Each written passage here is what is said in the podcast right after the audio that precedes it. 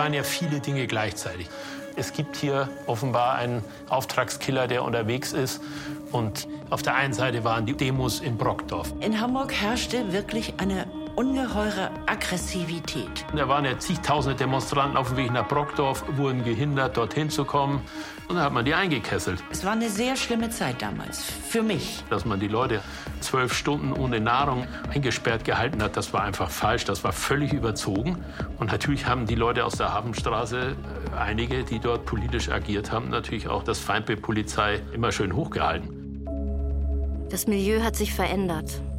Die Banden werden stärker und die Gangs. Der Auftragskiller geht um. Und dann hat Hamburg wieder ein neues und anderes Problem. Hamburger Hafen, Fischmarkt. Hier in der Hafenstraße sind seit zwei Jahren acht Häuser besetzt. Immerhin hat die Polizei in der Pinsner-Sache jetzt einen Zeugen. Der wichtigste Zeuge ist der Bordellbesitzer Gerd Gabriel. Sein Revier ist dieser unauffällige Straßenstrich. Und dann haben wir ihn zu unserer Dienststelle gebracht und haben ihn dann vernommen. Vernommen hört sich gut an, war keine Vernehmung, das war sehr einseitig. Es fing so etwa gegen 15 Uhr an. Das erste Mal, was gesagt hat Gabriel um 22 Uhr, nach dem Motto, was könnt ihr für mich tun? Erstmal erschreckt man sich, dass er plötzlich was sagt. Und dann sagen wir, ja, alles, was rechtlich möglich ist, können wir für dich tun. Und dann hat er angefangen zu erzählen. Das war der Durchbruch. Klar, da waren wir euphorisch, das gebe ich zu. Er war der Erste, der unterschrieben hat, ich weiß, Werner Penzner hat geschossen und der Wiener Peter ist der Auftraggeber. So, damit haben wir einen Haftbefehl bekommen. Bei uns im Studio begrüße ich nun Innensenator Rolf Lange. Sie sind direkt von einer Pressekonferenz aus dem Polizeihaus hierher gekommen und Sie haben einen spektakulären Fahndungserfolg gerade der Presse mitteilen können. Der Hamburger Polizei ist es gelungen, eine bisher in der Bundesrepublik Deutschland beispiellose Serie von Morden im sogenannten Zuhältermilieu aufzuklären. Das war natürlich schon ein Hammer, eine Riesengeschichte. Umso trauriger war natürlich, dass das dann relativ schnell umkippte in die größte Niederlage, glaube ich, die die Polizei jedenfalls in einem Strafverfahren erlitten hat, im eigenen Haus. Und dann sind da auch noch die Neuen in der Hafenstraße. Die Hamburger Polizei steht massiv in der Kritik. Die Fachdirektion 65 war Anfang der 80er angetreten, um die Dinge in Hamburg endlich zu regeln oder wenigstens in den Griff zu bekommen. Nach ersten Erfolgen herrscht jetzt wieder Chaos. Alles läuft aus dem Ruder. Hamburg-St. Pauli. Die schmutzigste Meile der Welt. Seit Jahren Schauplatz von Menschenhandel, Gewalttätigkeit, Bandenkriegen mit tödlichem Ausgang. Organisiertes Verbrechen versucht hier Fuß zu fassen. Ist Hamburg auf dem besten Wege, ein Chicago des Nordens zu werden? Kiezkinder. Ein Podcast von den Machern der Doku-Serie Reeperbahn Spezialeinheit FD 65. Ich bin Julia Hummer. Vier Menschen erzählen in diesem Podcast, wie sie Anfang der 80er Jahre St. Pauli erlebt haben. Wie das war auf der Reeperbahn. Sie waren damals Kinder und Teenager. Wie George Kamerun. Mit 16 kommt er als Punk nach Hamburg. Das riecht nach Ärger. Wir haben nichts produziert, nichts generiert, nichts eingekauft. Wir waren einfach lästig. Und das wollten wir auch sein. Und deswegen waren wir eigentlich bei allen irgendwie nicht willkommen. Und immer, ja, immer Anti-Business. Und das war ja auch das, was wir auch wollten. Wir waren ja auch nun mal harte Kapitalismuskritiker bis zum heutigen Tag, aus ganz unterschiedlichen Gründen. Und deswegen eben, das irgendwie hatten da alle ähm, so bestimmte Auswertungsideen von, von der Umgebung Kiez. Und wir brauchten das nicht und wollten das nicht und störten deswegen, glaube ich. Und deswegen waren wir so rein, wir waren natürliche Feinde. 4. Schorsch. Freiheit auf den Barrikaden. Also ich bin aus Timnower Strand geflohen, weil Timnower Strand war für uns als junge Leute, als äh, Jugendliche, die wir schon eine kleine Jugendkultur waren. Also im Timnower Strand gab es ganz früh eine Punkszene. Ähm, durch Zufälle und durch Bereitschaft. Also weil man war bereit, weil man einfach in dieser Umgebung, die wir als doch fast durchweg recht autoritär empfunden haben. Also erstmal so, weil der Ort einer war, der irgendwie mit Tourismus zu tun hatte, weil man dann auffiel, wenn man irgendwie Fußball spielte auf dem Rasen oder sonst wo. Und deswegen kam da eben eine Jugendbewegung, die war dann eben Punk, passend, späte 70er Jahre sehr günstig für uns so reingeflogen. Und äh, man versuchte eben da wirklich anders zu sein und das auch zu, zu zeigen und auch irritierend zu sein und bekam dementsprechend aber auch nicht nur mit Eltern oder auch mal Polizei, sondern auch mit anderen Jugendlichen echt Ärger. Und aus ganz vielen Gründen war es dann sinnvoll, einen Ort zu suchen, wo man möglicherweise in dem Sinne leben konnte, wo das eben nicht mehr ganz so herausstechend sich anfühlte. Wir sind aber eigentlich, ich würde mal sagen, schon vor einer bestimmten Autorität, so einer Wirtschaftswunder nachfolgen Autorität, der sind wir entflohen, also so klassisch. Und dann eben nach Hamburg gegangen. Ich bin als erstes nach Ottensen gezogen. Ottensen war damals noch nicht hip, im Gegenteil. Es war interessant. Weil Ottensen zu dem Zeitpunkt auch ein Stadtteil war, der sehr rau war. Also das ahnt man ja heute nicht mehr ganz so, aber es, es galt als rau und war auch als rau, aber auch tatsächlich sowas wie tatsächlich es gab auch so deutsche, also äh, Banden, die man auch so gar nicht mehr so auf dem Zettel hat, wo auch eigentlich nicht so richtig Geschichten zu erzählt wurden. Und es wohnten so Leute, es war ein Arbeiterviertel, aber auch eine türkische Gastarbeiter-Community und aber es hat sich einfach komplett gewandelt dann nach und nach. Ne? Aber da konnte man hingehen, günstig hingehen. Und die nächste Station war dann an Fischmarkt ziehen. Das war dann unsere erste WG. Und da bekam man eine Bude für 150 Mark für sechs Leute. Und da haben wir dann sozusagen unser eigenes, unsere eigene Gegend aufmachen können. Und in dem Sinne ungestört. Also das war dann eben so dieses St. Pauli, wo man sich äh, also so ein Stück weit austoben und erstmal erfinden konnte. Das ist ja das Interessante an, an einer Gegend, die erstmal äh, so Lücken hatte und Experimentierfelder hatte. Da hat eben keiner so richtig hingeguckt. Vielleicht auch in so einer Koexistenz von allem Möglichen, also von Milieu, aber auch so, ähm, mich hat da sehr interessiert, da ist heute so eine bekannte Fernsehshow drin, Inas, wie heißt das, nachts irgendwie, ein Schäfischposten. Da ging ich immer hin, so als dann Spätjugendlicher und konnte da alleine so sitzen, so als Punker. Und da waren dann Seeleute drin und so eine Wirtsmutti, so eine klassische. Und die haben man in Ruhe gelassen. Schon häufig wurde das in diesem Podcast betont. St. Pauli war offen für alle. Also ich glaube, das war so interessant für uns, dass man in Ruhe gelassen wurde, so ganz insgesamt. Also bis zu gewissen Punkten, wo man dann eben auch irgendwie auch Stress bekam. Aber erstmal fühlte sich das so an in dieser Großstadt, die irgendwie Lücken hatte und Räume hatte, Räume bot und für eine gewisse Zeit, wo eben niemand sein wollte. Also der, der die Bürgerinnen wollten dort nicht sein in dieser Gegend. Äh, und deswegen konnte man da hingehen und sich ausprobieren. Und es hat zugegebenermaßen auch so eine, so eine gewisse Exotik dann auch gehabt. Also das ist schon so ein bisschen so die brennende Mülltonne, wo man, nach der man auch gesucht hat. Also gerade aus so einem, ist ja so, aus so einem eher bürgerlichen Milieu, aus dem man so weggehen musste, weil das Bürgerliche so eng war, sind wir dort hingegangen und haben was vorgefunden, wo wir erstmal uns lange ausprobieren konnten. Also eben und nicht gleich etwas, was wurden, was dann eben zu einem Mainstream tauglich war.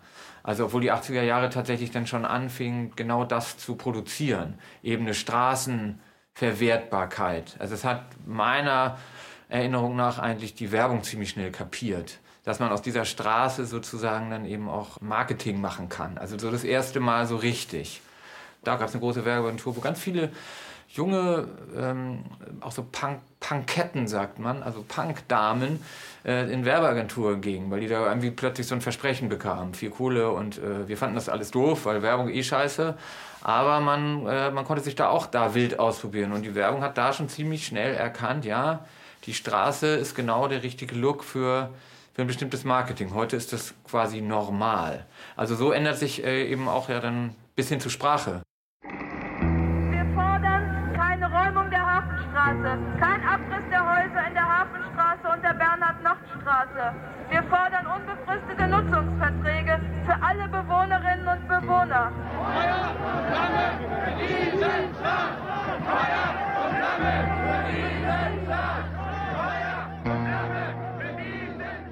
Eben, es gab diese Räume, es gab eine bestimmte Urbanität, die eben nicht komplett ausgefüllt war. Also so als die 16-Jährigen, die wir waren, fuhren wir auch durch ganz Europa, eben auf der Suche nach genau dieser Urbanität die schon in den Städten wirklich innen drin stattfand und wo man eben hin konnte und sich treffen konnte und eigentlich so selbst sich erfinden konnte, also auch in Strukturen. Auf St. Pauli waren so viele Menschen und Gruppierungen. Da war auch noch Platz für die neue Punk-Szene. Es war so unglaublich antibürgerlich. Und das war die Faszination daran. Also ich weiß aber trotzdem, dass man von Anfang an so diese, den Begriff der Prostitution und so, all, all diese Dinge, die haben wir schon, das haben wir schon sehr abgelehnt. Punk war in dem Sinne schon eine sehr emanzipierte Bewegung von Anfang an, auch wenn sie sich nicht so gab. Also erstmal war die Orientierung natürlich erstmal so eine Art von Zusammenschluss, also Gleichgesinnte suchen. Das war eben auch quasi durch ganz Europa fahren und Gleichgesinnte suchen. Und es war eine sehr kleine, sehr übersichtliche Szene. Also deutschlandweit betrachtet kamen die ersten Jahre, waren immer dieselben tausend Leute da. Also es waren eigentlich immer dieselben. Deswegen kennen wir uns auch alle noch so gut. Ob jetzt tote Hosen oder Ärzte oder man traf immer dieselben Leute. Egal wo man hinfuhr, waren diese Konzerte eigentlich immer von einem ähnlichen, von so einer ähnlichen Crowd äh, besetzt. Und das waren so dieses. Also es gab schon so ein Netzwerk ohne Internet. Und man hat sich irgendwie verabredet und es gab diese Konzerte, die, die liefen völlig unterm Radar. Also da war jetzt irgendwie keine weiteren Ankündigungen. Und man hatte so kleine Hefte, Fansigns, in denen man so Zeugs eben bekannt gab. Aber alles völlig ohne, erstmal nicht in Ausrichtung, dass man irgendwie zu irgendeinem Geld kam oder daraus eine Profession machte. Nee, das Risiko war schon, innerhalb dieser Szenerien irgendwie durchzukommen. Und das wollten wir aber auch. Also Punk ist ja, der zentrale Slogan ist ja No Future. Also anders als heute, wie Fridays for Future, die ja irgendwie eine, eine, Zukunft einfordern, war es bei uns fast so eine Art von universellem Nihilismus. Also sozusagen, diese Welt hat keine Zukunft, so wie ihr sie macht. Kalter Krieg, Atomkraft, Waldsterben, all diese Dinge. Äh, da war eigentlich für uns klar, diese Welt fährt so vor die Wand. Und das ist ja auch die Idee von Punk. Also dann eben so ein so ein, so ein, so ein, ja, so ein Nihilismus zu zeigen. Also Sachen zu haben, die selbst freiwillig kaputt zu machen. Also irgendwie genau das. Das Anti-Bürgerliche, aber so irritierend zu zeigen, dass man da gar nicht mehr mit klarkommt. Und das war zum Teil, glaube ich, in dem Sinne ein Stück weit sogar willkommen auf, in so einer Gegend wie St. Pauli auch.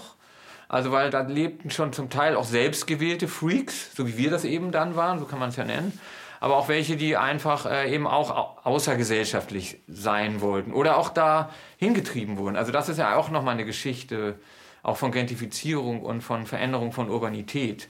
Also eben deswegen Paris, Quartier Latin, da wohnten frühe Künstler und Leute, weil man nirgendwo anders wohnen konnte, weil es günstig war. Also eigentlich auch so ein bisschen aus einer Notwendigkeit heraus ging man in diese Gegenden. Und zwar alle. Und das war natürlich auch so ein bisschen so ein Raum, der so ein bisschen gesetzesfreier funktionierte. Also ähm, jetzt gar nicht nur Crime, sondern so ganz insgesamt. Also was hast du da für eine Wohnung? Äh, wie ist das ein Gewerberaum oder nicht? Aber erstmal konnte man so sein, weil es niemanden interessiert hat. Die Polizei interessiert sich schon für die Szene. Weiß nicht. Doch schon. Also das gab mit Polizei gab es schon irgendwie auch Reibung. Und Polizei war schon auch ein Feindbild von wegen Kontrollen, die nicht unbedingt so nötig waren. Aber Hamburg fühlte sich da doch relativ offen an. Also Klischee, fahr nach München und du kommst keine 100 Meter weit. Weil Hamburg und auch St. Pauli äh, ja auch schon so sperrstundenfrei war. Also eben dieser Kiez mit dem Rotlicht, mit der Seefahrt, mit all diesen Leuten, die sich diese umherschwirrten, die alle vielleicht auch gar nicht unbedingt da jetzt unbedingt, man wollte sich gar nicht unbedingt ansiedeln. Also deswegen auch so ein bestimmter freier Begriff davon. Also es ging gar nicht darum, also eine, eine interessante Integrität eigentlich, so da, da, drin zu suchen. Man wurde immer so dauervertrieben auf der einen Seite, auf der anderen Seite konnte man aber auch irgendwie dauerhaft sich selbst erfindend bleiben. Und das ist ja auch genau dann so passiert. Und es war eben eine Koexistenz von ganz unterschiedlichen Gewerben. Und unser Gewerbe war eigentlich, ja, eine, eine, Art von Community zu schaffen, die gemeinsam funktioniert, möglichst ohne belästigt zu werden, auf eine Art. Eben innerhalb dieser Szene sich ausprobieren. Also wir waren schon sehr auf uns fixiert und da drin in so Modeschwankungen und, und so weiter. Also eine, eine klassische Jugendkultur, die aber tatsächlich 9 to 5, also wirklich da sein konnte und nicht nur Weekend. Also man konnte eben wirklich das Leben, diese Art von äh, Anderssein und das ähm, war natürlich besonders. Anders unter lauter anderen. Ja, ich glaube, also es hat ein gewisses Risiko auch, äh, eben Jugendkultur zu leben. Also das schon. Es gab schon eigentlich auch einen ständigen Ärger, aber auch innerhalb dieser Jugendkulturen. Also da gab es schon bestimmte Strömungen. Die einen, die eher eher so lose sich ausprobierten, eine Musik machen wollten, die eben, die, die nicht so dogmatisch war, vielleicht auch in der Kleidung, wie man sich zeigte, bunt war, eben besonders bunt war und auch schon irgendwie also Hamburg galt als eine proletarisch geprägte Punkszene, die sehr, sehr rau war. Und eben, eben schon, du hattest schon irgendwie eher so Abteilung Maurer und Gerüstbauer. Also gerade so in, dem, in diesem männlichen Bereich. Und dazu kamen eben so versprengte, irgendwie so ein bisschen gestörte Bürgerkinder, die wir so waren. Und, aber man fand sich da drin. Und wir hatten immer ziemlichen Respekt vor diesen Leuten. Und dann kam eben noch was dazu, was das jeweils nochmal sprengen wollte. Also die, die das Ganze sowieso vielleicht, ich glaube gar nicht als eine echte Konkurrenz betrachteten, aber schon, und das ist das Interessante, als eine Irritation. Das hat die einfach genervt. Die haben das nicht verstanden, warum wir das, was wir eigentlich erreichen konnten, ablehnten. Und zwar insgesamt, äußerlich und aber auch so als, ja, das war das, was man mal wird. Also all das, wir hatten eigentlich keine Ziele, uns wirklich zu etablieren in dem Sinne. Und das konnte man eben wirklich leben. Dabei tickt das Milieu ganz anders. Also auf St. Pauli fand man eben dieses Kiezmilieu, klar, und das auch möglichst nicht gestört werden wollte sozusagen, deswegen auch in so einer gewissen Feindschaft lebte. Aber wir waren, wir haben die nicht angegriffen natürlich, dafür waren wir auch immer viel zu schwach. Und es gab schon eine Art von ähm, Autorität, also man spürte schon, schon auch Polizei und ebenso Erzählung, Davidswache und das war schon, also da landete man auch, ne? Äh, so. Und dann gab es eben schon eine Idee von Freiräume wirklich auch sichern, also sozusagen die Claims abstecken. Das ist dann schon frühe Hafenstraße, wo man eben sagte, okay, hier verrottet gerade was, in dem man eigentlich wirklich leben kann. Also irgendwie Häuser besetzen. Das gab es eben auch schon ziemlich früh. Und darüber hinaus schon auch andere Gruppierungen, die sich das angeschaut haben, aber irgendwie anscheinend durch diese Irritation so genervt davon waren, dass sie es auch attackiert haben. Also eben tatsächlich, das ahnt man vielleicht gar nicht, sind, haben so Popper St. Pauli gestürmt, um Punker zu jagen und umgekehrt. Also für uns waren das eher so das, was man so als so Schnöselkinder betrachtete. Man wurde dann aufgerufen, nach Pöseldorf zu gehen, um irgendwie ähm, Popper irgendwie aufzumischen. Also diese, und zwar ernsthaft. Also es war schon wirklich ernst und da war, war auch ein Baseballschläger mal dabei im Gepäck. So Leute, wir haben jetzt nochmal eine wichtige Durchsage. Und zwar kriegen irgendwelche Zivis in der Karolinstraße Verstärkung. Wir wissen jetzt nicht, was in der Karolinstraße ist. Aber Leute, die da dort in der Nähe unseren Sender hören, wäre doch vielleicht gut, wenn er wenn die Leute vielleicht, um die es geht, das irgendwie mitkriegen würden. Oder vielleicht kriegen sie es halt auch mit. Also Zivis kriegen jetzt Verstärkung in der Karolinstraße. Man weiß aber nicht wieso. Hamburg hatte extrem viel mit einer Rauheit zu tun, gerade auch mit so einer Männlichkeit, äh, die, die sich da beweisen wollte. Plus es gab eben diese sehr proletarisch geprägten jüngeren Männer oft, die so in Szenen rumliefen und die dann so teilweise so HSV-Fan-Milieu waren und so weiter. Die Popper waren verortet eigentlich so Alster. Also man hat unterschieden zwischen Elbe und Alster. Elbe, St. Pauli, erstmal irgendwie Kiez und Hafen und dann so Alster, wo wir nie hinkamen eigentlich, äh, die, die reicheren Bezirke sozusagen.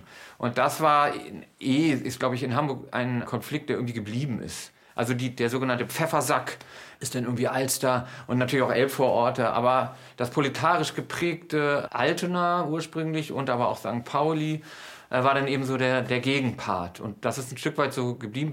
Also wir mit unserem Anspruch, wir wollen dort leben, weil man es kann, weil es die, die Räume gibt und es ist irgendwie erst erstmal günstig. Und andere betreiben auch ein gewisses Business.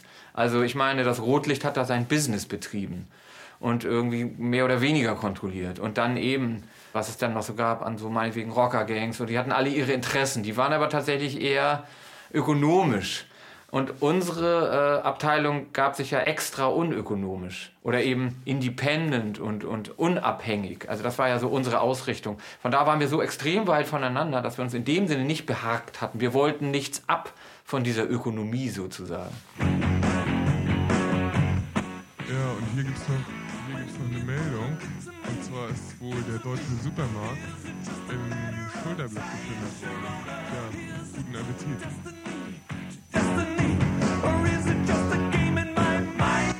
falls das zu leise war, jetzt nochmal lauter. Der deutsche Supermarkt im Schulterblatt ist geplündert worden. Guten Appetit.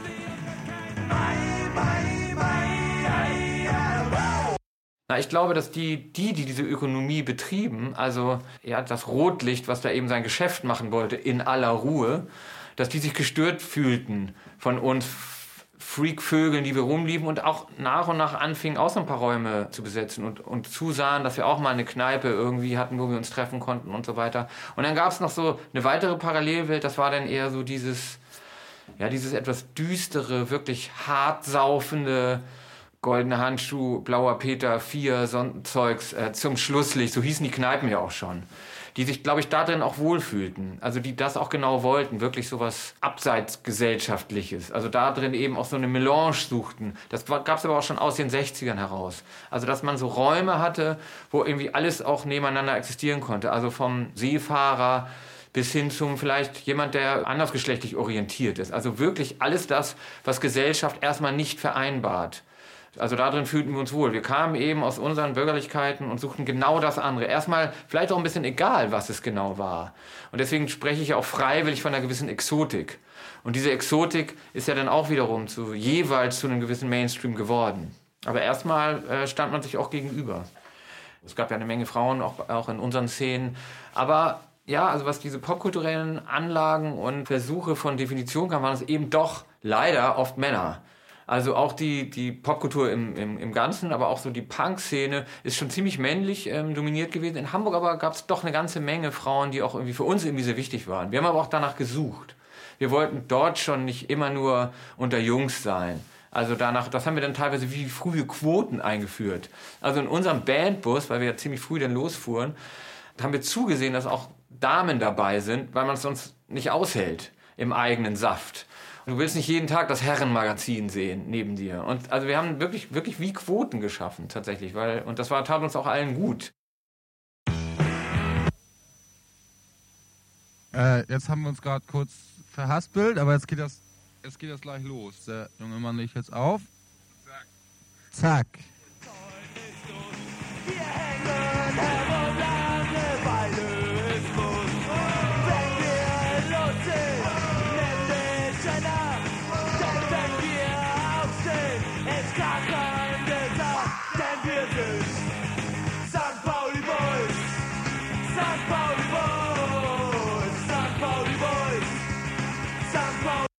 Also gerade auch Punk, was ja dann auch so eine gewisse Härte äh, implizierte. Es gibt so schneller, härter, lauter oder so auf Lederjacken, harte Männer tanzen nicht. Also schon irgendwie so eine Auseinandersetzung mit so mit diesen Dingen, die wir von Anfang an ziemlich idiotisch waren. Aber das war auch so unsere unsere Idee vom Punk in Punk, weil wir Punk schnell als zu dogmatisch empfunden haben. Wir fanden eben die Welt dogmatisch und auch innerhalb unserer eigenen Szenen fanden wir einfach die Dinge sehr dogmatisch.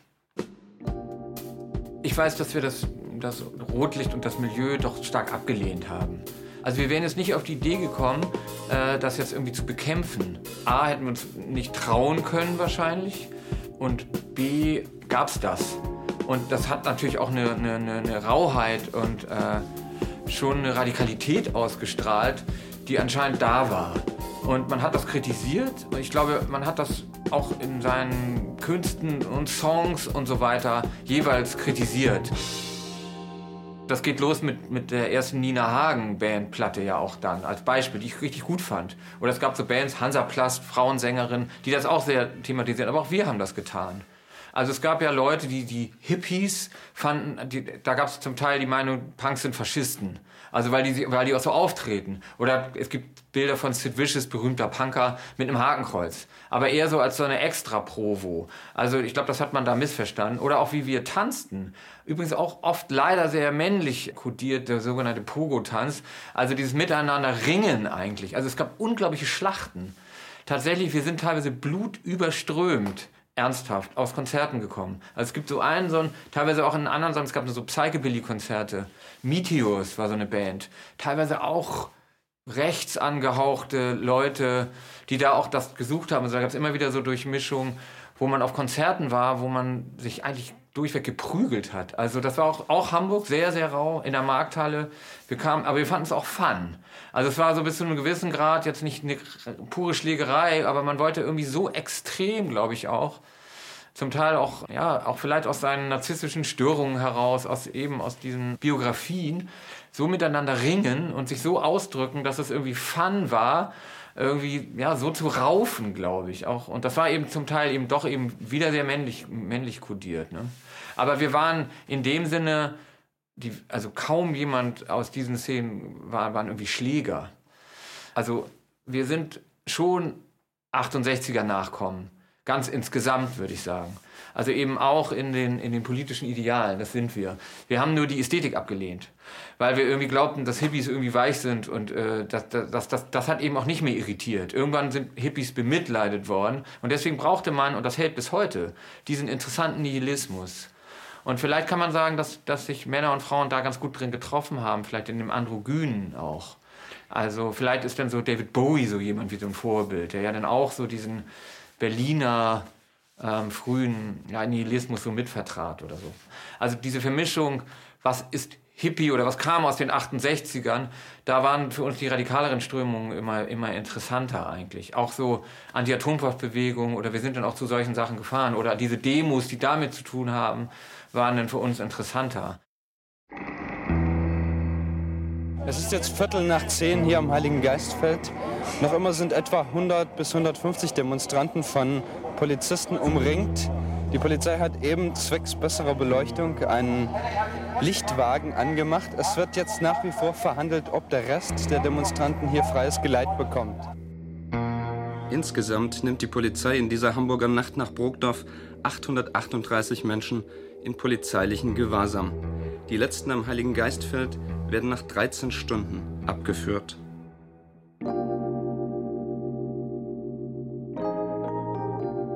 Die Mutter von Schorsch vermietet Zimmer an Touristen. Damals fährt man nach Timmendorf. Das ist schick und mondän. Die Jugendkultur, bunte Haare und Iro, Rumlungern und laute Musik haben da kaum Chancen. Hätte es damals schon Latte Macchiato gegeben, hätte man ihn dort getrunken. Also die 70er Jahre sind für mich nachfolgend aus den 60ern herauskommt. Die 70er Jahre haben dann wirklich erste Räume behauptet. Also du fandest dann eben den linken Buchladen oder vielleicht das, das autonome Jugendzentrum. Also das waren dann so erste Räume, die durchgesetzt waren. Vielleicht mal ein Kinderladen, eben das Stichwort antiautoritäre Erziehung äh, kam vor. Also die 68er haben angefangen, sich wirklich später sagte man auch, durch die Institutionen zu gehen und die auch teilweise selbst zu begründen. Das ist ja bis heute so. Und wir, glaube ich, sind, was die Ideale angeht, ganz nah dabei, haben aber für uns verstanden, dass eben der Ausdruck irgendwie nicht mehr funktionierte. Und da war schon die Entscheidung, also Punker sein war schon eine echte Entscheidung. Das musste man dann schon auch leben. Äh, das wurde auch gefordert natürlich. Und für mich war das dann auch schon zum Teil Spießrutenlauf. Also ich habe dann eine Kfz-Mechaniker-Lehre gemacht und wo ich da dann irgendwie zur Berufsschule leider auch rausfahren musste nach Ahrensburg, da hatte man eigentlich konstant Ärger. Also ich bin aus der Klasse raus über den Pausenhof in mein Auto rein und habe die Knöpfe runtergemacht. Also weil es nicht anders ging. Also es war irgendwie, man war da so sehr ähm, schon Attacken ausgesetzt. Und das fühlte sich zum Teil schon so an, auch in der Stadt. Also auch über die Reeperbahn gehen oder über den Dom gehen in Hamburg und so war schon nicht ohne. Und auch in anderen norddeutschen Städten. Hannover extrem, Kiel super hart. In Lübeck gab es viel, früh Fußballfans, die nach uns trachteten. Also all diese Dinge gab es eben schon. Ne? Und dann gab es auch noch die Neonazi-Szene.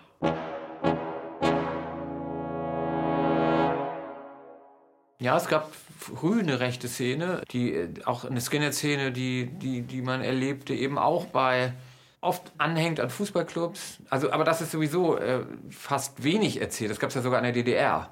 Also erstaunlicherweise gab es da auch, auch schon eine frühe Szene, die auch eben bei bestimmten Fußballclubs dabei war. Das hat man auf jeden Fall erlebt.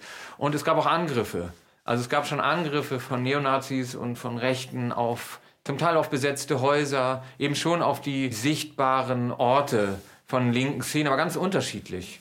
Und auch da nochmal sehr unterschiedlich, also wer wie Feindbild war. Eher so aus dieser schlägerhaften äh, Fußballszenerie waren es dann zum Teil einfach nur jemand, der eine Brille trug oder ein Student war oder lange Haare hatte und so weiter. Das hat schon gereicht. Irgendwie weich war. Also eben ganz besonders männlich, aber auch da gab es krasse Frauen tatsächlich, die dabei waren.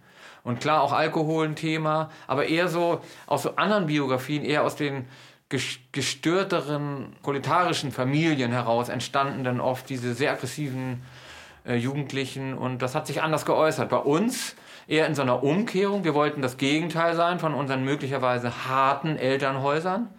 Also auch bei uns schlugen die Eltern und, und ähm, schafften es, äh, Kinder bis hin zu Selbstmord zu treiben, was ich erlebte tatsächlich.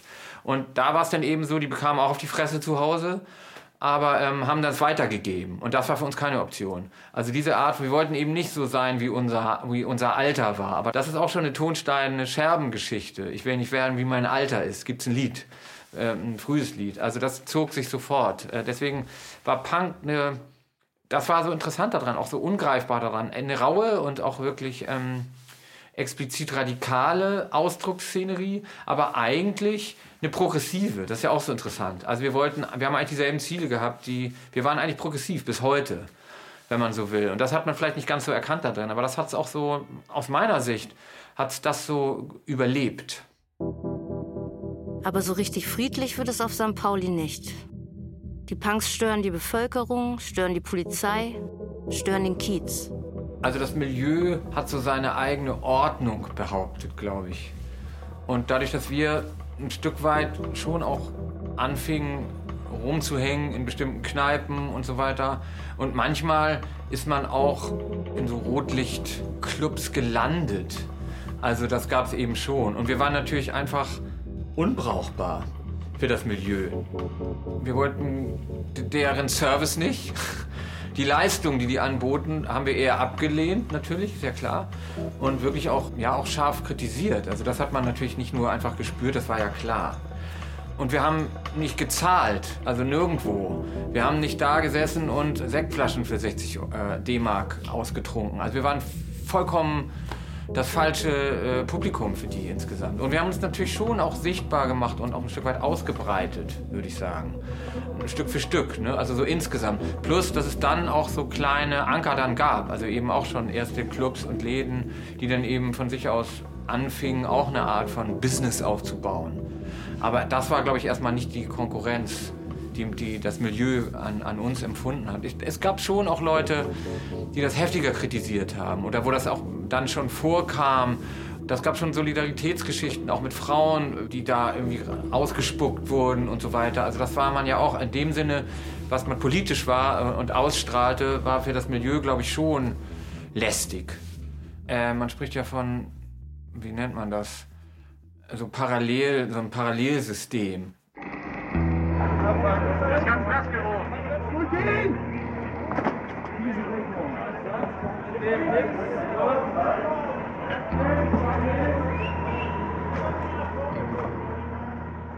Und das Parallelsystem störte vor allem, dass die Punks die Polizei störten. Ich glaube, das Milieu hat keine Lust auf Scheinwerfer. Und das waren wir irgendwie. Also auch gerade, dass wir insgesamt auch wahrgenommen wurden und wo wir wahrgenommen wurden, eben auch sich ausbreitend. Und auch, dass, ähm, ja, dass irgendwie Polizei da irgendwie näher rankam und den, den Stress mit uns hatten und so weiter. Also ich glaube, das war das, was sie, wo sie keinen Bock haben. Plus eine Kritik, die natürlich offensichtlich war. Aber erstmal hat man sich lange Zeit in Ruhe gelassen. Aber es gab dann schon auch Momente, wo dann irgendwie das Milieu mal ins Karolinviertel stürmte oder auch irgendwie, äh, ja, irgendwie äh, Szenerien von uns sozusagen angriff. Ne, die kamen dann auch eben wirklich mit so einer Truppe Baseballschläger und wollten einfach irgendwie mal so aufräumen. Und das haben sie ja öfter probiert. Aber ich glaube, da hat das Milieu in dem Sinne auch dann keine Chance, weil wehrhaft waren wir dann eben mit vielen auch immer. Also das ist ja interessant wiederum an der Szene gewesen, weil die Szene war in dem Sinne schon so konsequent, dass sie ja auch Staatsgewalt insgesamt in Frage stellte und eben auch Räume ähm, für sich ähm, ähm, behauptete, die eben auch Freiräume waren. Und wo es eben darum ging, äh, schon zu sagen, hier, okay, an diesem Moment wird jetzt nicht mal mehr Miete bezahlt, wenn ihr das verrotten lasst und so weiter. Insgesamt gedacht. Und ich glaube, da waren wir dann doch sogar besonders konsequent. Also, und es gab ja dann eben auch insgesamt aus der Szene schon auch teilweise Gewalt. Normal gegen Sachen und nicht gegen Personen erstmal. Ne, also ich, wir sind, es gab Scherbendemos, wo man irgendwie ja, durch Straßen zog und so weiter. Also das alles war schon hochkonsequent, bis hin zu diesen Szenen in der Hafenstraße, wo dann eben ganz berühmt eben diese Barrikadentage stattfinden, wo wirklich ein größeres Gebiet, wo auch der Staat einfach keinen Zugriff mehr hatte. Und ich glaube, das hat die alles extrem gestört. Also das konnte man nicht gut finden, als jemand, der in Ruhe sein Geschäft machen will.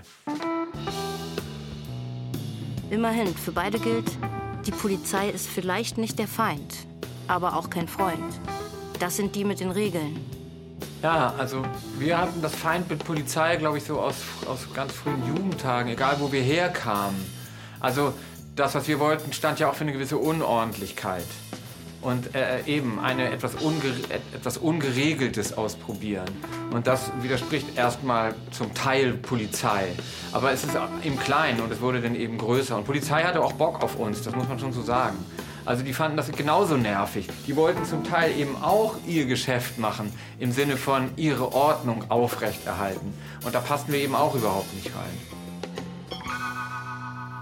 Das haben wir eben auch in dem Sinne nicht akzeptiert so, äh, und haben eben auch versucht. Und es gab dann schon eine Menge Stress, also so, so ganz insgesamt. Äh, und, und es gab auch Schikane. Also ich glaube, dass alle irgendwie meinten, und dafür sind diese, das ist das Interessante an diesen Kiezen, die eben noch so, so Freiräume hatten, dass sie jeweils so ihrem Business nachgehen konnten. Und zwar wirklich alle. Also auch die Polizei. Das ist auch irgendwie ein Business. Es ist ein verklärtes Business. Es sind übrigens alles verklärte Geschäfte, wenn man so will. Alles.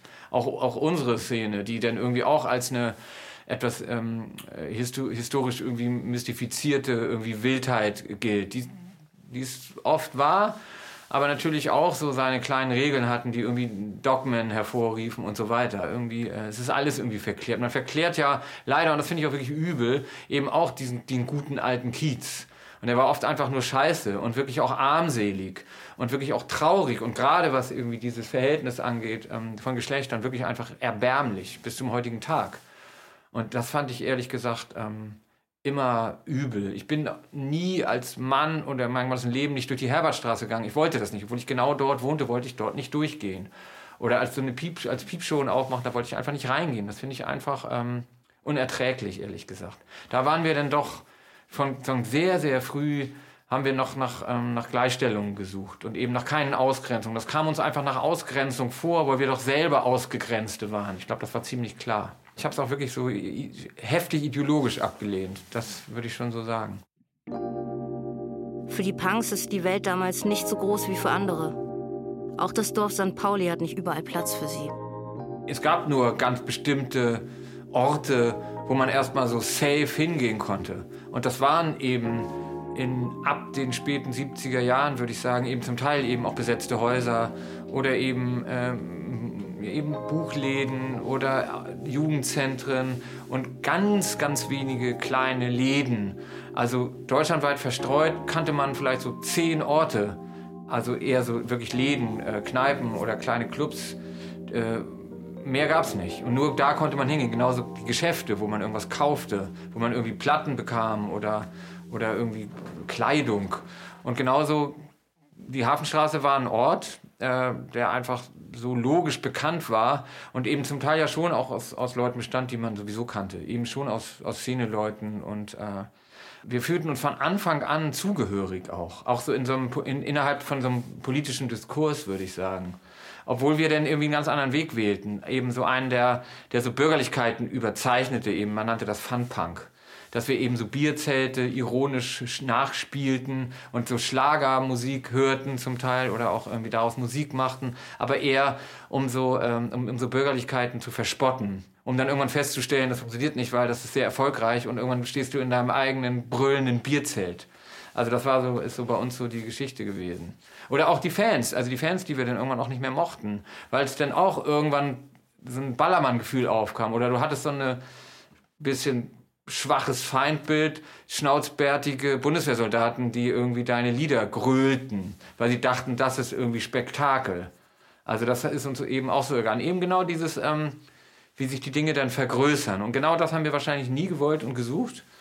Und deswegen ist das für uns immer sehr wichtig gewesen, independent, also Unabhängigkeit, äh, un unabhängig zu bleiben. Und so waren eben auch diese Orte. Diese Orte waren ganz klar unabhängige Orte. Danach suchte man.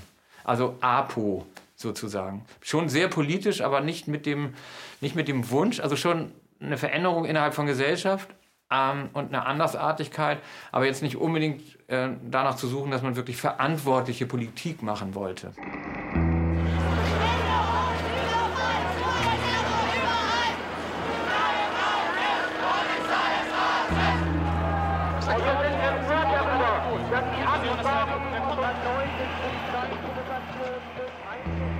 Auf der Hafenstraße haben die Freaks einen Ort.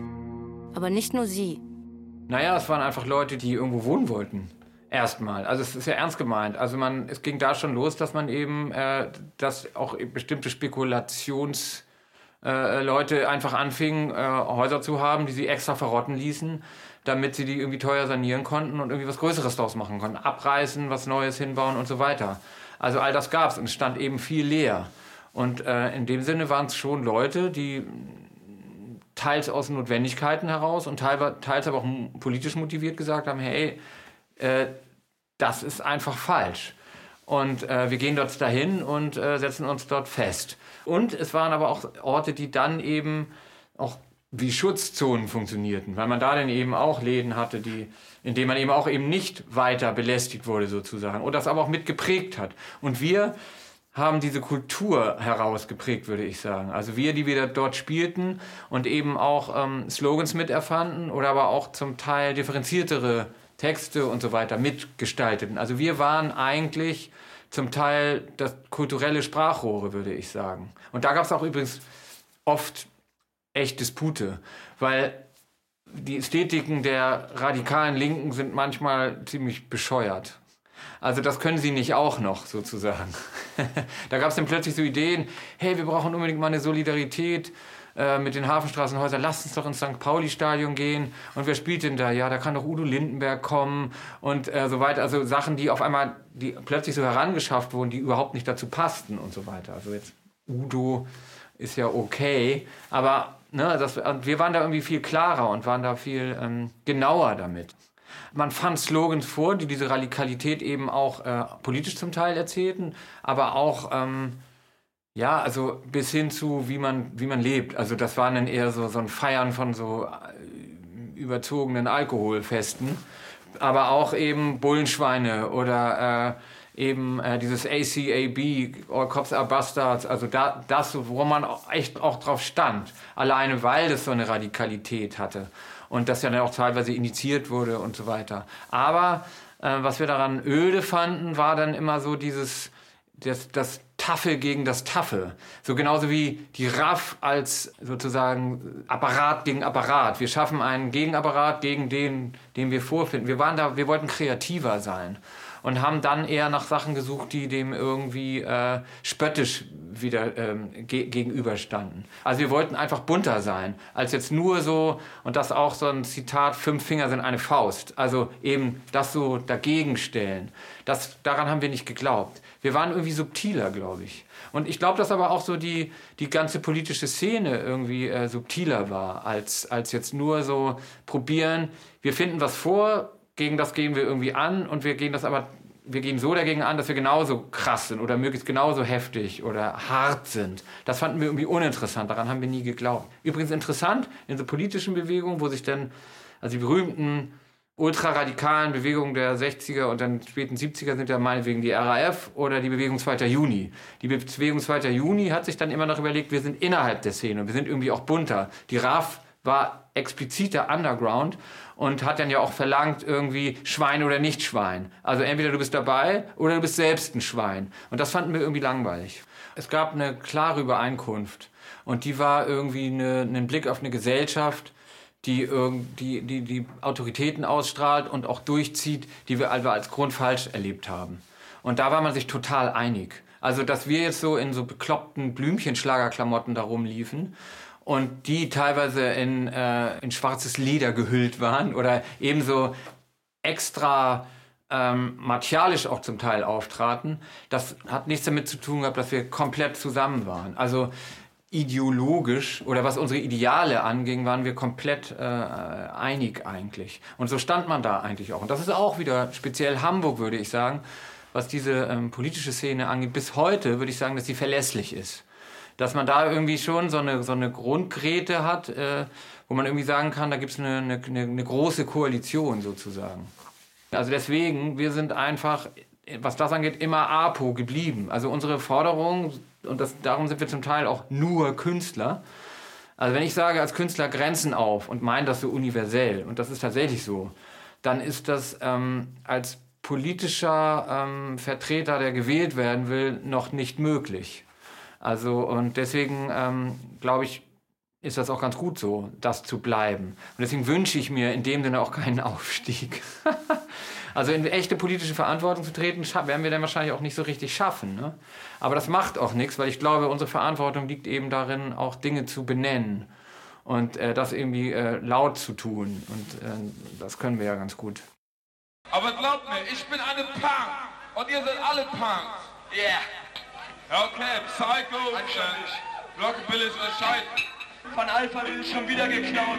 Für immer Punk. Forever young. Für immer Punk. Ladies and Gentlemen, die goldene Zitrone.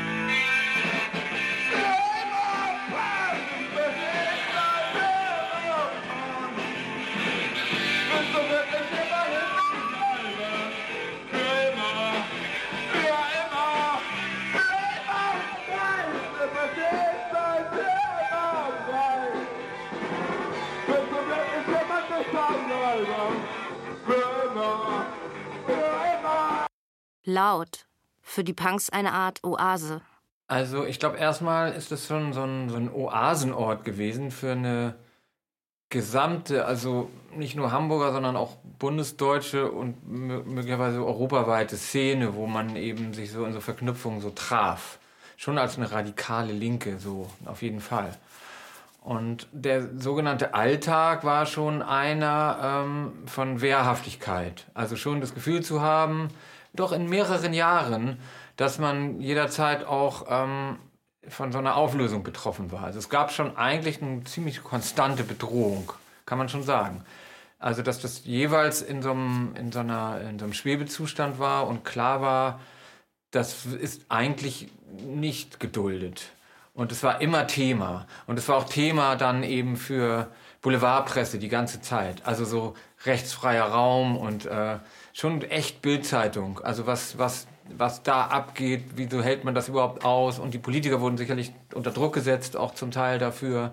Und dann gab es eben diesen besonderen Moment, wo mal wieder ein Termin ranrauschte, die Häuser werden geräumt und dann äh, tatsächlich mobilisiert wurde und sehr groß mobilisiert wurde. Und dann gab es eben diese Barrikadentage, die berühmten Hamburger, wo eben ein Raum entstand, wirklich mit Barrikaden um die Häuser rum, also Straßen abgesperrt mit äh, Barrikaden und, äh, und dann hat man eben eine Zeit lang das ähm, geschafft, einen Raum zu schaffen, der eben wirklich, äh, wo man nicht reinkam. Also es ging so weit, dass da Passkontrollen waren. Also für Leute, die da, die da sozusagen drin wohnten, wir eben.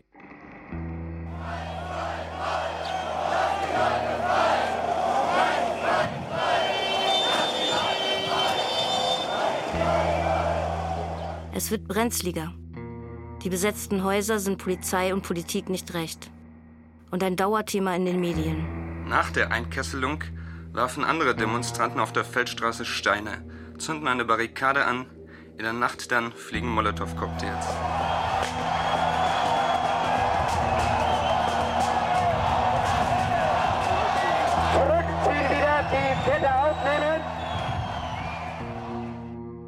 Als die Lage eskaliert, hat Schorsch sich längst eingerichtet. Als Punk in einem der besetzten Häuser. In der Hafenstraße auf St. Pauli. Also die besetzten Häuser, zumal in Hamburg, aber das hat sich auch in Berlin so angefühlt, standen ja immer zur Disposition. Also es war eigentlich immer angesagt, das dulden wir nicht als Stadt. So ganz insgesamt. Es kann keiner daherkommen und sagen, hier steht zwar was leer, aber wir setzen uns jetzt da rein und bleiben da. Das war eigentlich klar, dass das nicht geduldet wird. Und die Hafenstraße sind ziemlich schnell auch ein Symbol geworden, wo eben Leute von überall her kamen und das auch mitgetragen haben. Und die, aber das Gefühl war eigentlich immer, das ist, kann, kann morgen vorbei sein. Und das zog sich für mich über Jahre, also auch so als so ein Gefühl. Und deswegen gab es auch immer wieder äh, Momente, wo aufgerufen wurde, jetzt bitte schön solidarisch sein, hinkommen, die Häuser sozusagen verteidigen. Und das gab es oft. Und es gab oft Angriffe und es gab oft Aktionen dazu. Also das war eigentlich permanent, das Gefühl. Und da drin bewegten sich ja so bestimmte auch öffentliche Orte, also so eben so Kneipen, Kneipen und so weiter. Es gab so Einzelladen, Tante Hermine, wo dann auch so Udo Lindenberg mitgestartet ist und so, aber auch ähm, andere Kneipen, äh, die da eben so stattfanden und wo immer auch was war. Bis das dann eben kulminierte in diesen äh, Barrikadentagen, wo man eben sagt, okay, es sind nicht nur die Häuser, weil jetzt steht wieder mal eine angebliche Räumung an und äh, wir schaffen Barrikaden und schaffen einen richtigen Ring um diese Häuser.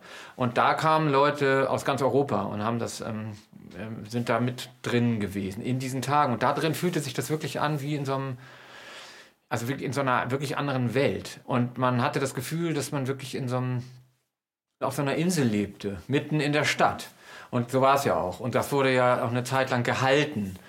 Bis hin zu dem Punkt, wo die Stadt verstanden hat, wenn wir das jetzt wirklich brechen wollen und stürmen wollen, dann gibt es ein wirkliches Gemetzel. Und da wollte keiner die Verantwortung übernehmen. Der damalige Bürgermeister kam ja dann mit einem Ehrenwort, das ist ja so ein ganz so ein Begriff da auch gewesen, und sagte eben, okay, wir räumen das nicht und deswegen, wir verhandeln mit euch und wir geben euch die Garantie, wenn ihr die Barrikaden da wegräumt, dann wird nicht geräumt. Das ist ja auch so gewesen. Aber in der Zeit davor gab es halt so eine, so eine Spannung, als würde jeden Moment eine große Maschine an, anrücken und das sozusagen aufreißen. Und da drin wohnten wir auch. In meiner Wohnung war das Lazarett. Und ich weiß, ich kam einmal von so einer Tournee nach Hause und ähm, da machte ich meine Tür auf und dann nahm mir dann jemand so die Koffer ab und nahm das wie eine Spende, als wären da irgendwie Medikamente oder irgendwas drin und schlug die Tür gleich wieder zu und ich so, äh, sorry, ich wohne hier. Also so war das dann auch, ne? Das war irgendwie so, hm, man hatte sich so eingerichtet, das war eben eine komplette Struktur, schon ein bisschen ein Kriegsschauplatz, das muss man einfach so, so deutlich sagen. So fühlte sich das auch an. Und es war eben auch eins zu eins physisch so gemeint. Also wie eine Art von Halten von Räumen gegen äh, jede Autorität.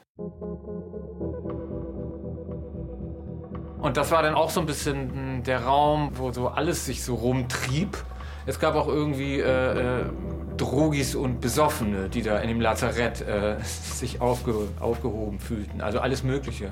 Und drin, da drin wurde zum Teil auch dann irgendwie gefeiert und es ähm, ja, es war schon irgendwie ähm, ziemlich matschig, kann man sagen. Die Polizei guckt regelmäßig vorbei. Es gab immer große Razzien. Also das war wirklich sehr oft so. Es gab sehr oft eben erstmal die Möglichkeit, was zu räumen. Und da gab es dann immer so die einzelnen Häuser, die hießen in 100, weiß nicht, 34, also die da eben waren, Hafenstraße, Bernhard-Nocht-Straße. Und es stand immer auf dem Programm so, jetzt soll die 94 geräumt werden. Also Razzien, die, die also die Staatsmacht hat jeweils probiert, natürlich, also erstmal auch zu behaupten, wir können da jederzeit hin. Ich fordere nochmal alle vor uns befindlichen Personen auf, sich einzeln hier zum Fahrzeug zu begeben, damit wir ihr Personalien feststellen können. Sollten Sie dieser Aufforderung nicht nachkommen, sehen wir uns gezwungen, Zwangsmittel gegen Sie einzusetzen.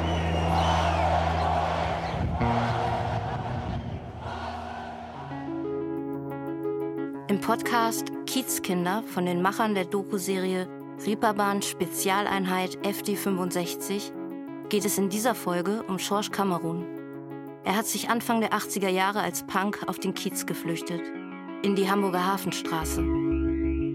Also interessanterweise ähm, sind wir in unseren Jugendtagen, also einige von uns, schon sehr früh auf Themen gestoßen, die sich eigentlich gar nicht so sehr verändert haben.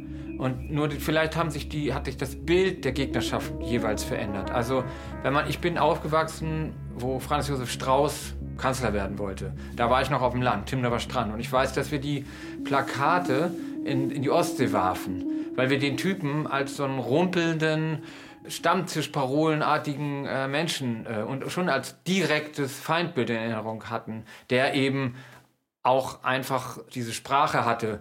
Abteilung, zieht euch mal was Ordentliches an. Oder Lehrjahre sind keine Herrenjahre oder ähm, all, all dieses Zeugs. Ne? Ähm, Indianer kennt keinen Schmerz. Also all diese immer noch sehr, auch sehr vatermännlich geprägten Figuren. Und ich hatte noch den Deutschlehrer, der mit dem Schlüsselbund warf oder auch den, den Ex-Nazi-Deutschlehrer. Das gab's alles. Und dafür standen auch noch bestimmte Politiker eben rumpelnd. Das kann man sich ja heute auch von einem CDU-Politiker so nicht mehr vorstellen. Das ist ja sowieso das Interessante daran.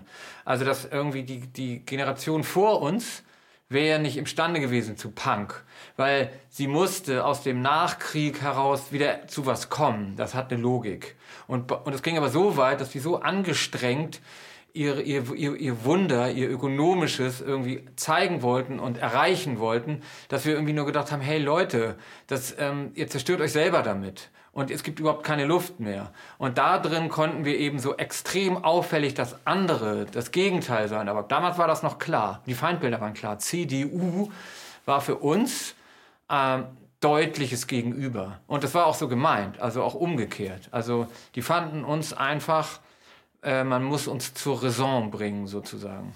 Aber hier kam das eben alles in der Stadt zusammen, weil auf dem Land hat man das auch nicht geschafft. Also das Land war auch unglaublich rau.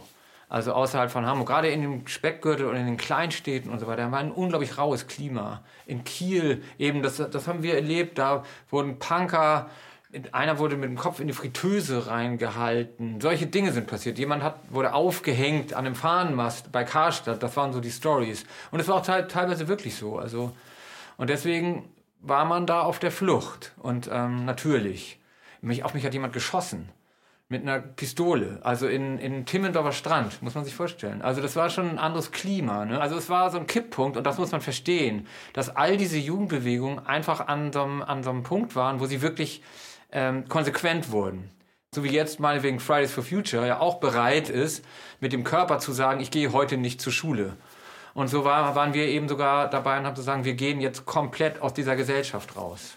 Aber eben anders als, und das ist interessant an, an so Kiezen, dass es da eben ganz andere Player noch gab. Und das waren dann eben Milieuleute oder Rocker. Nur wir fühlten uns dann irgendwie auch ganz wohl, glaube ich, da drin. Obwohl wir mh, mm, wirklich andere Ziele hatten. Also wirklich andere Ziele. Und das, was die da machten, die übertrieben ja eigentlich noch zum Teil eben so ein Ausdruck von zum Teil Gewalt und auch gerade männlicher Gewalt. Also das war da ja noch viel stärker.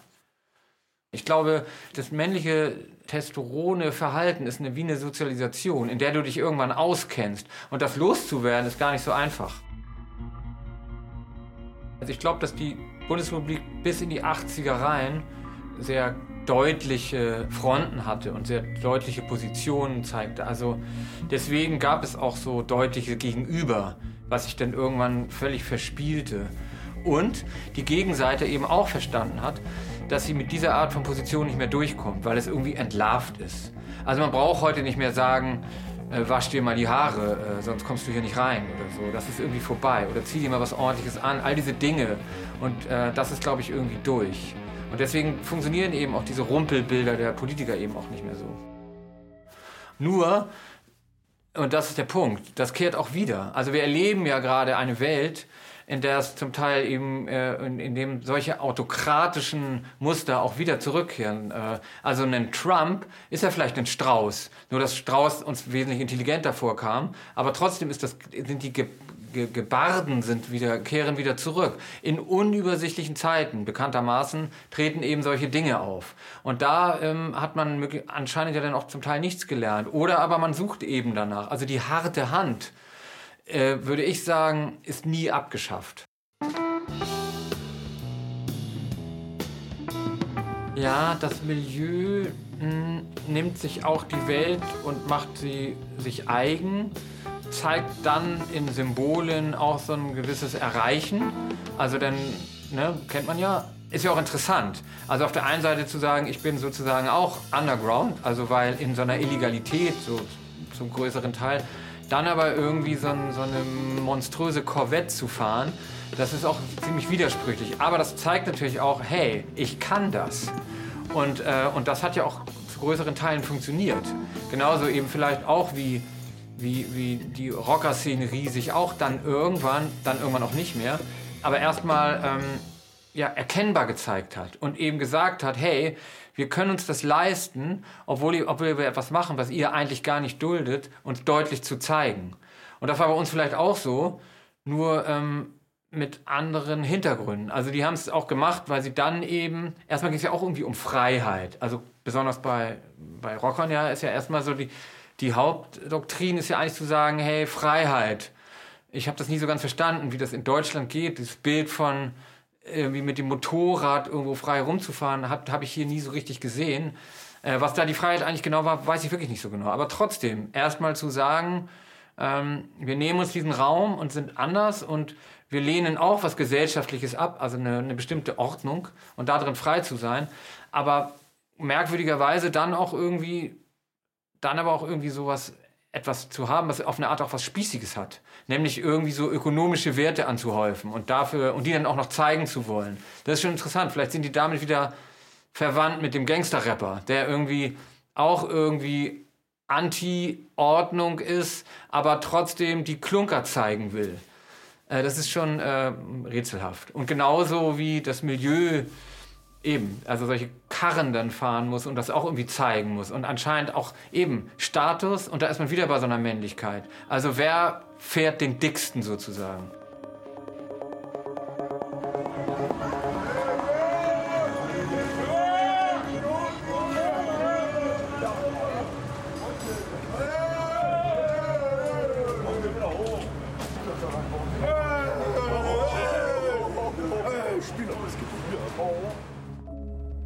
Rausch hat immer eine Rolle gespielt.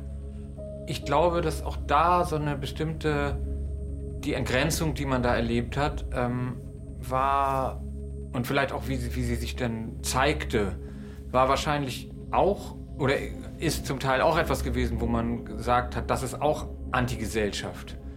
Wobei es eben nur halb stimmt, weil irgendwie, ich habe ja auch schon die besoffenen Eltern, also die Partys meiner Eltern waren mindestens genauso radikal und wahnsinnig.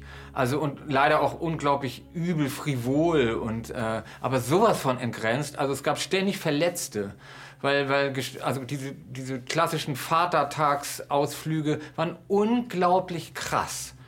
Also wirklich, es schlugen Leute aus, von Fahrrädern runter auf Bordsteine und es war wirklich der Wahnsinn. Und in diesen Bürgerhäusern gab es äh, die Kellerbar und in diesen Kellerbars ging es echt zu. Also ich glaube auch so ein bisschen als Ventil aus diesem, äh, aus diesem Wirtschaftswunder Anstrengungen heraus gab es eben dieses, diese unglaublich wilden Bürgerpartys dann eben. Ne? Und äh, wir haben das gemacht, weil wir schon auch ähm, die Entgrenzung zeigen wollten. Und aber auch, weil wir in unseren, auch in unserem Druck von, von Narzissmen zum Teil äh, auch etwas brauchten, in Rauschhaftigkeit abzu, ab, abzugehen, weil das eine war so die Behauptung, wir sind, wir, wir sind das andere, aber damit hast du es noch nicht gespürt möglicherweise. Da musstest du die ganze Zeit sehr ernst das ja auch zeigen und, und, ähm, ja, und halten. Und der Rausch ist natürlich ausgesprochen günstig für, für das. Und dann gab es eben auch wirklich Rock'n'Roll.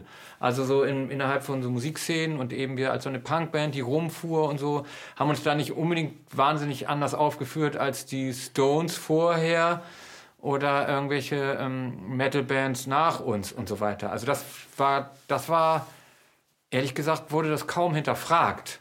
Und jemand, der da nicht richtig mitging, wurde zum Teil auch verspottet. Also alle kennen die Band Die Ärzte. Da gibt es den Blonden, das ist Farin.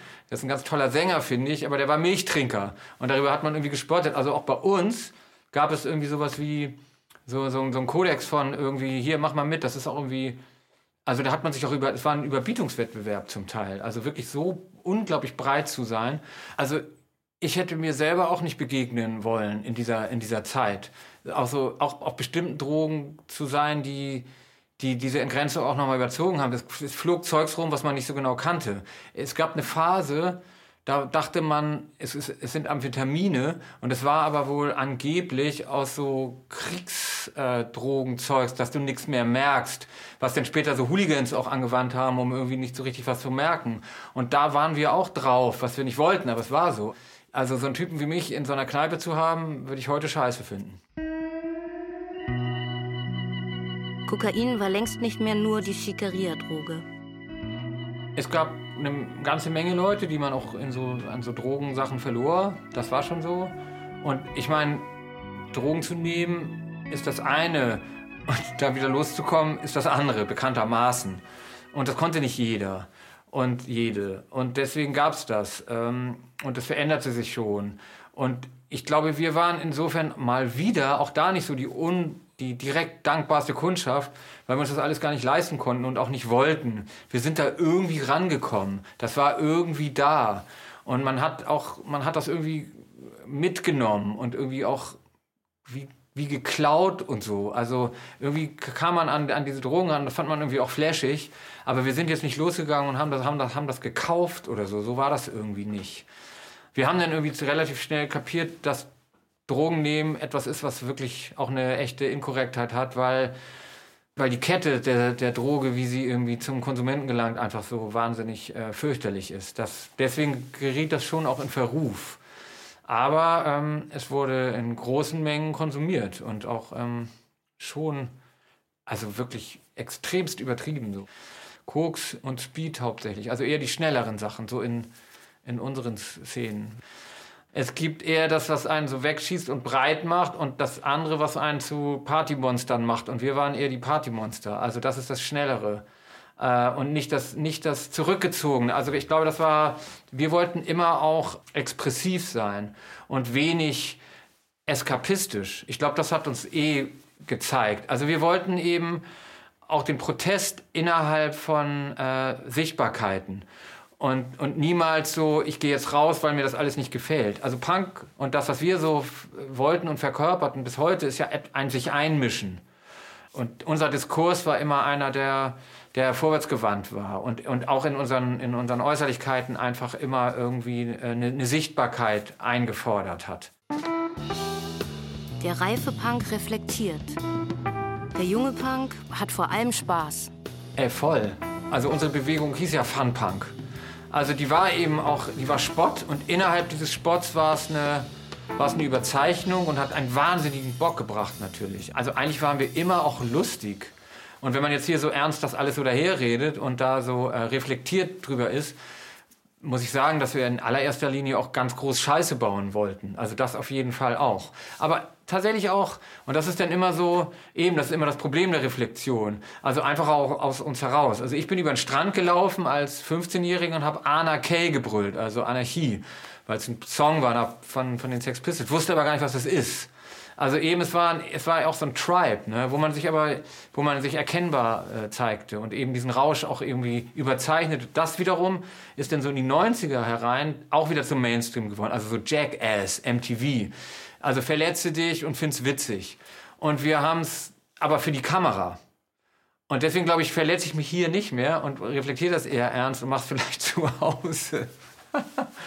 nee, aber äh, das ist so der Punkt. Also wir haben das, ähm, ja, wir haben uns irgendwie auch verletzt, aber es hat uns gereicht, das so untereinander zu tun und wir brauchten es irgendwie nicht als einen Job oder als irgendwie, ähm, genau, als eben, als, als eine ökonomische Idee. Und das ist natürlich das, woran dann sich so, ähm, so, so Jugendbewegungen oder Radik Radikalitäten bis hin zu Sprache dann immer irgendwann abnutzt. Das ist dann irgendwann nicht mehr radikal. Nein, es nennt sich dann eben wie zum Beispiel Guerilla-Marketing oder so weil auch der Reality-Reporter reinging und daraus irgendwie sein, sein Business machte sozusagen.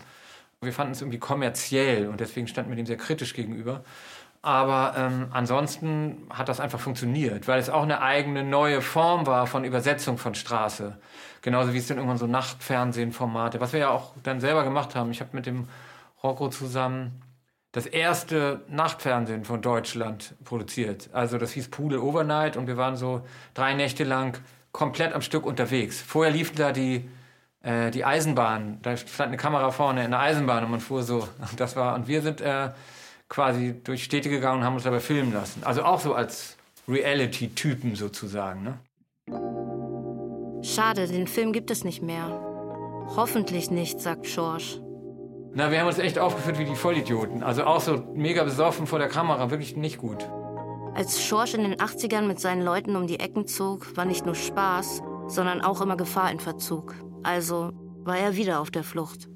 Ja, es gab schon unterschiedliche äh, andere Jugendgang-Formationen, auf die man immer mal so traf. Also ganz früh für uns waren es so Teddys, so auch zum Teil auch ältere, das waren dann eher so Rock'n'Roll-Leute, die, die explizit uns wirklich jagen wollten. Und es gab dann später auch Leute, die auch so Kiezansprüche erhoben äh, und eben so Streetboys waren und so weiter. Und die fanden uns auch komplett scheiße. Und äh, man war auf der Flucht. Also ich bin in so, einmal tatsächlich in so ein, in so ein Porno-Heftladen reingeflüchtet, das weiß ich noch, und dann stand ich da drin und der Typ, der, da, der das da machte, ich meinte so, ey, ich muss hier drin bleiben. Und so, nee, du musst raus hier, ich will dich hier nicht haben. Also man war, man war schon überall nicht gern gesehen, das auf jeden Fall. Und wir waren auch eigentlich irgendwie immer die Unterlegenen, weil wir eben so Jungs waren und eben keine Männer in dem Sinne. Aber ähm, wir waren das dann nicht mehr, wenn wir viele waren und das wussten wir auch. Und das waren wir dann eben auch zum Beispiel in den, in den Szenen, wie die dann eben so Verteidigung von besetzten Häusern waren. Da waren wir dann eben wie viele. Und da waren wir dann auch konsequent dabei und haben auch alles riskiert sozusagen. Aber so im kleineren waren wir auf der Flucht. Vor den Jungs in Bomberjacken zum Beispiel. Die waren auch nicht unbedingt viel älter, glaube ich. Aber ähm, die Ausstrahlung war, insofern dominant, weil die auch, man, also die machen alle irgendwie heftig Kampfsport und das ist deren Markenzeichen geradezu. Ja, auch dieses mit den Bomberjacken so ein bisschen was Normiertes zu haben, das war auch wieder das Gegenteil von uns.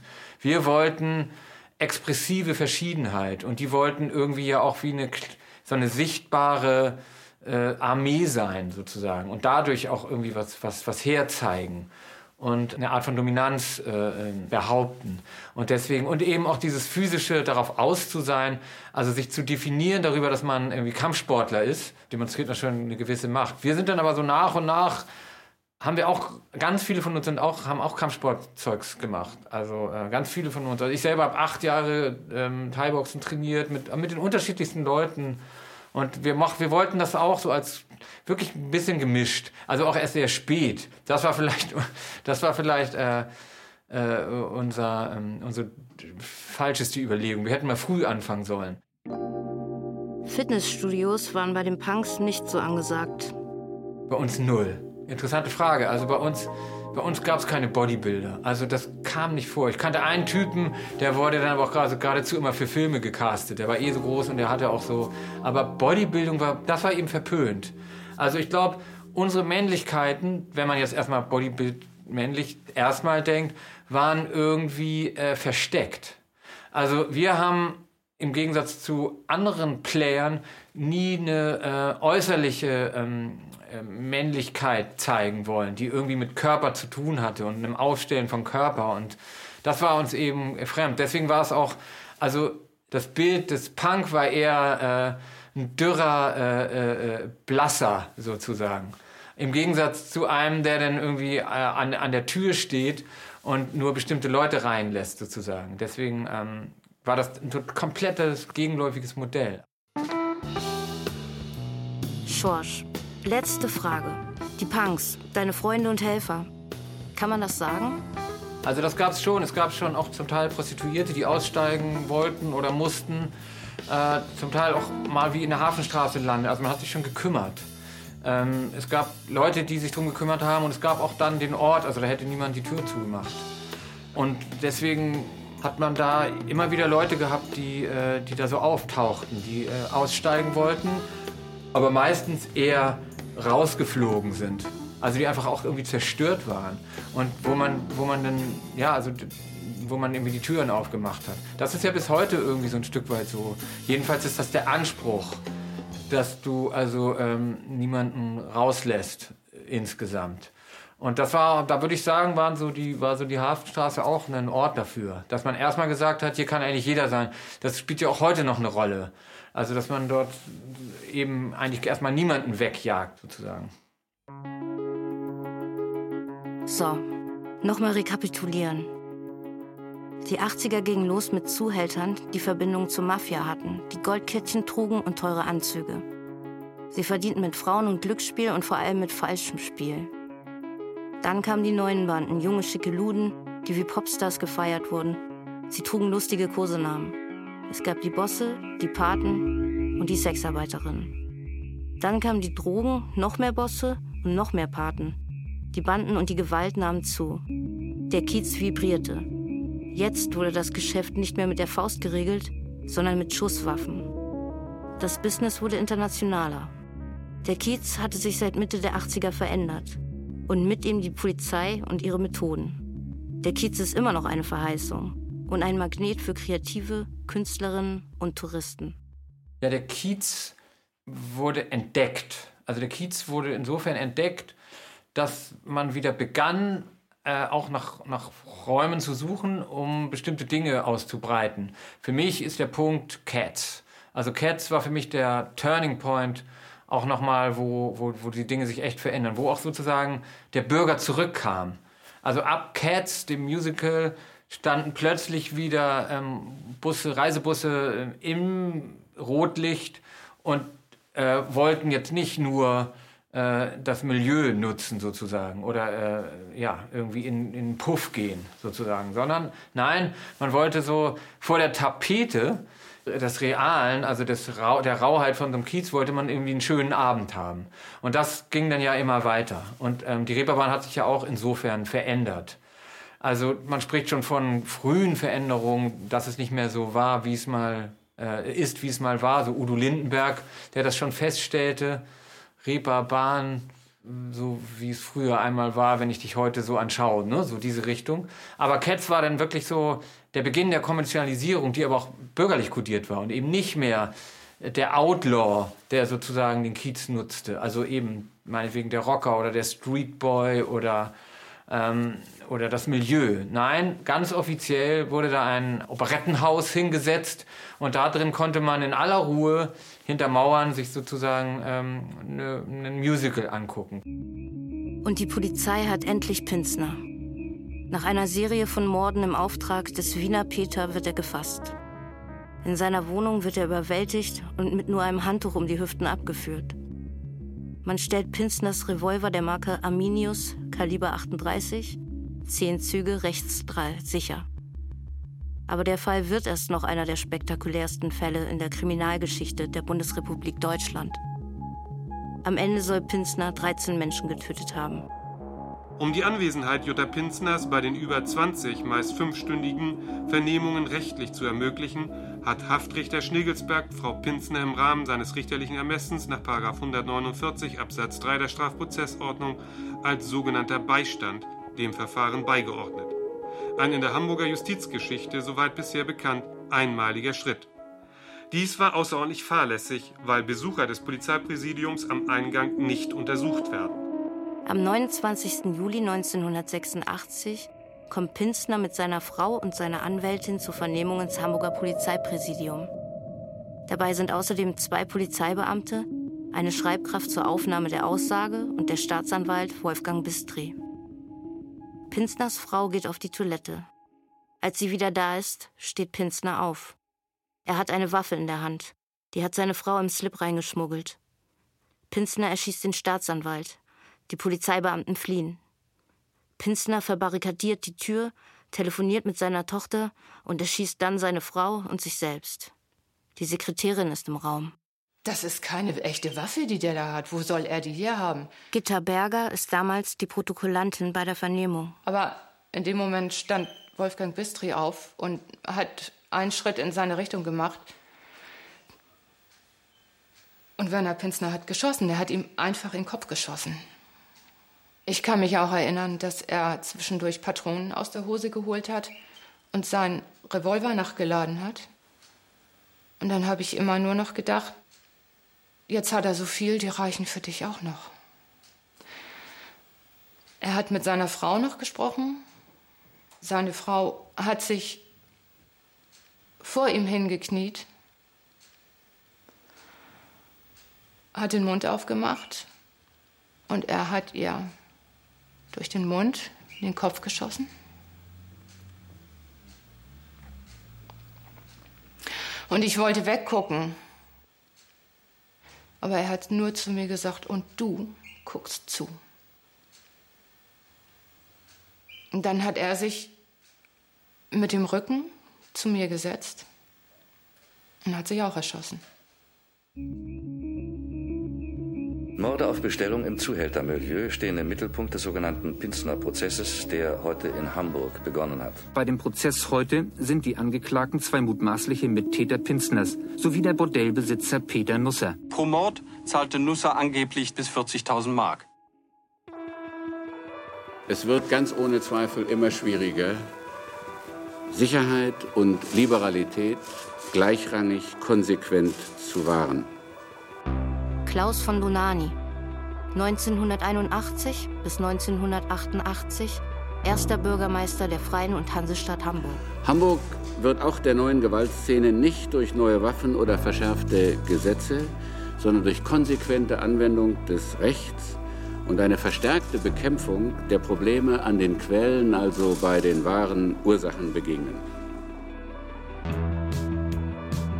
Kiezkinder, die 80er in Hamburg-St. Pauli. Podcast von den Machern der Doku-Serie Reeperbahn Spezialeinheit FD65, Ina Kesselbohm, Georg Tschurtschenthaler und Florian Fettweiß. Ich bin Julia Hummer. Die technische Realisation des Podcasts hatten Tobias Falke, Markus Freund, Jens Kunze und Jan Merget. Musik Nils Kaczirek. Regie Nikolai von Koslowski. Redaktion Ulrike Thoma. Kiezkenner ist eine Produktion des Norddeutschen Rundfunks 2022. Die Dokuserie Reeperbahn Spezialeinheit FD65 gibt es in der ARD Mediathek. Mehr Infos unter www.ndr.de-reeperbahn.